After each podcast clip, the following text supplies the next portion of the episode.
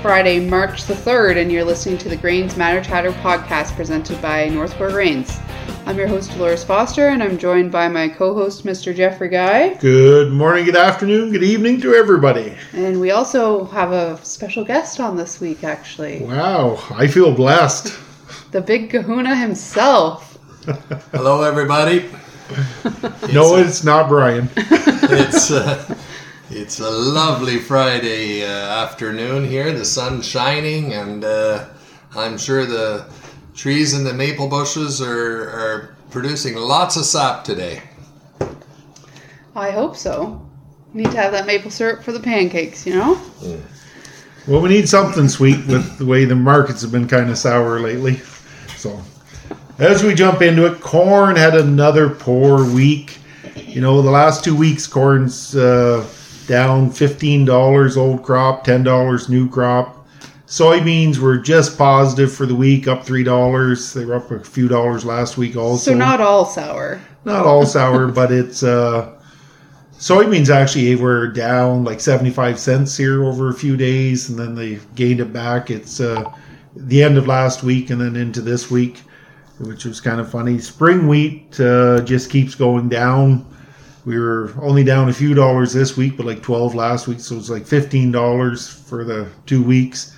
Winter wheat down uh, about $18 over the two weeks. Uh, new crop just over $20 for two weeks. So the market is still looking at, still responding to the USDA's Ag Outlook Forum from two Wednesdays ago now, where they were projecting corn acres to up to from 88.7 million up to 91.5 trend yield of 181 and a half bushels which resulted in or would result in the second largest corn crop ever produced in the US.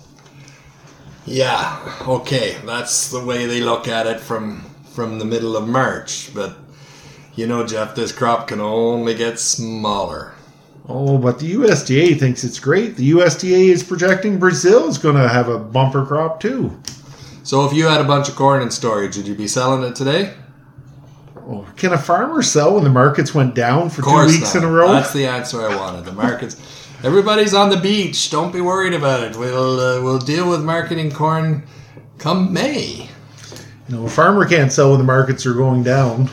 You know, you got to wait for them to come back.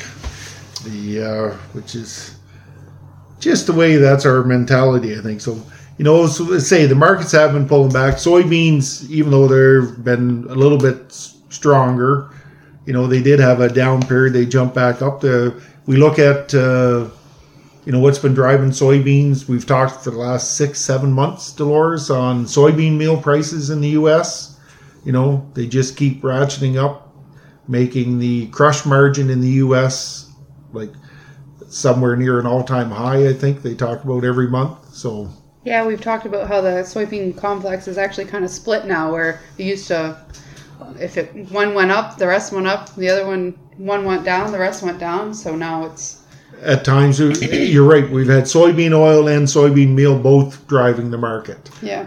and it's uh, so funny when our markets so let's say they're in a pessimistic view right now read a report here about the soybean crush so the soybean crush was down 1% in january from december and but it's still higher than it was last year so if you want to read that as a negative to bring down prices, that's a negative. But if you want to say that's a positive because it's still more than last year, it's a positive.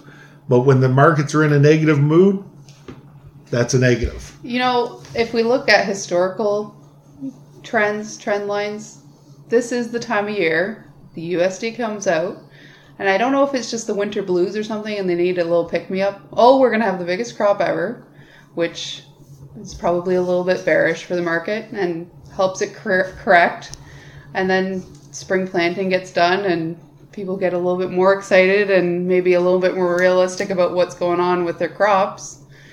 And generally, prices come up a little bit. Not saying that that's what's going to happen this year, but Well, they is that where the farmers in Brazil are right now? Then, if they they say their soybeans are a little over a third harvested, they're planting their safrinha corn crop, but they on the pessimistic side for their corn, they feel at least 20% of the acreage will go in outside of their optimum planting window.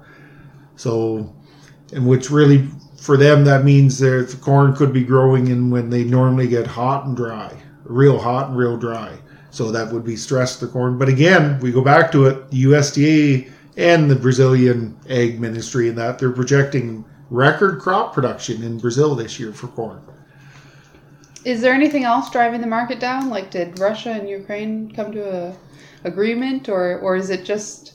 Well, that uh, the Black Sea Trade Agreement comes up for renewal March the nineteenth, just a couple days after St. Patty's Day. I wonder if they'll be celebrating a renewal from St. Patty's Day with a pint or two. So the uh, I don't think there's too many St. Patty's in uh, in the Ukraine, oh, there's Irishmen everywhere, you know. So they're already they are negotiating the renewal. They say Russia's looking for more access for their crops on the world market, and there's more and more talk from the western side of more uh, uh, economic sanctions on Russia. You know, not just on crops but on everything. So who knows how it's going to go? But uh, the crops keep flowing out of the Ukraine and Russia through the Black Sea. They make a lot of, I guess, since they don't know if this agreement's going to be extended, it's got to be short term sales. Like, here, I got another boatload. Who wants to buy it? And how do you sell something quick? Cheap. Cheap. You got to be lower than the market. So they're keeping the world price of, let's say, wheat and corn low. And as they keep their that world price low, it makes exports out of North America hard Expensive. to expensive, hard to compete. So Eastern Ontario, Ontario, Eastern Ontario and Quebec has lots of corn this year. Uh, we need to export more corn to take it out of the local markets, and the only way we can make exports is to make them less expensive.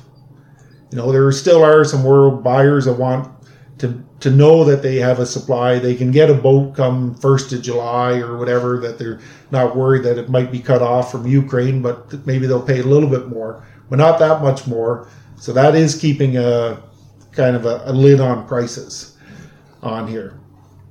China, as always, we we're going to be back talking about them every week. They had some strong economic data this week. Uh, they're after post COVID era in China. Post COVID. Geez, that sounds good. Instead of talking negative about COVID. They're so their their numbers look good. They're purchasing soybeans from Brazil. They're purchasing uh, corn from Brazil. When Brazilian corn dries up, or like the supplies dry up, will they be going to the U.S. for corn? Not if they can find it anywhere else, I'd say, Jeff. That's about it. Not if they can find it anywhere else. And and the thing is, from China, we never know.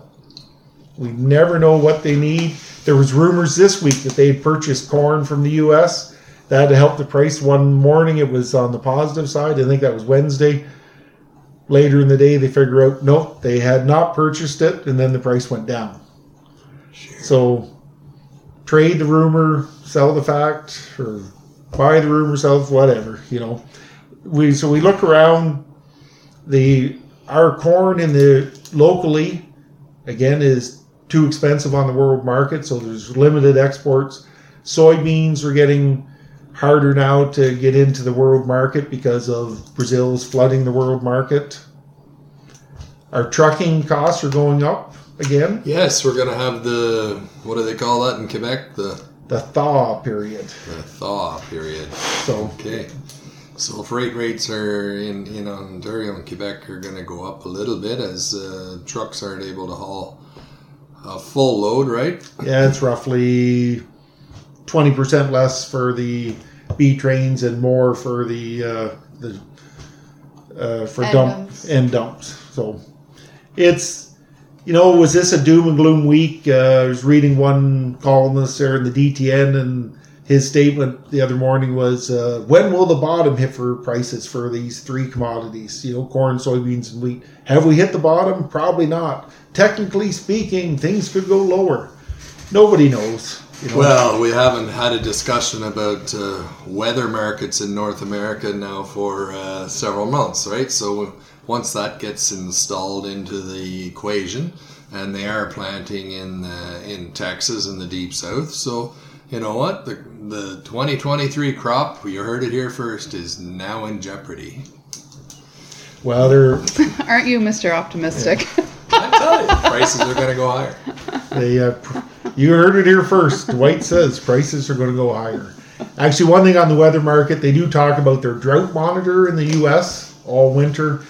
They're actually in a better position right now for this year's crop than they were at the end of last year. Okay. But there still are some drought uh, droughted areas. So, anyhow, we we continue to watch the market, uh, talk to people about target prices. You know, it's the it's a way to take advantage when we do get these rallies. You know. And we got the farm show coming up in a week or two. In Two weeks. Two weeks, yep.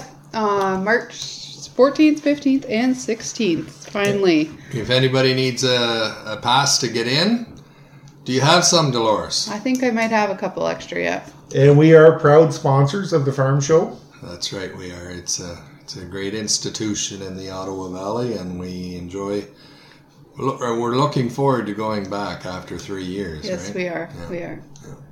It'd be Ah. great to see everybody again. In other news, we have set a date for our customer day, June Wednesday, June 28th. I know that's quite a ways away, but mark your calendars. oh, uh, and I predict great prices that day.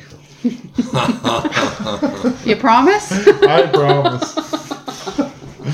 Dwight says prices are going up, and I predict great prices for our customer day. So. well, I think that's all we have for this week. Uh, thanks everyone for tuning in. Hope you have a great weekend, and uh, we'll talk to you next week. Bye for now. Yep. Bye bye.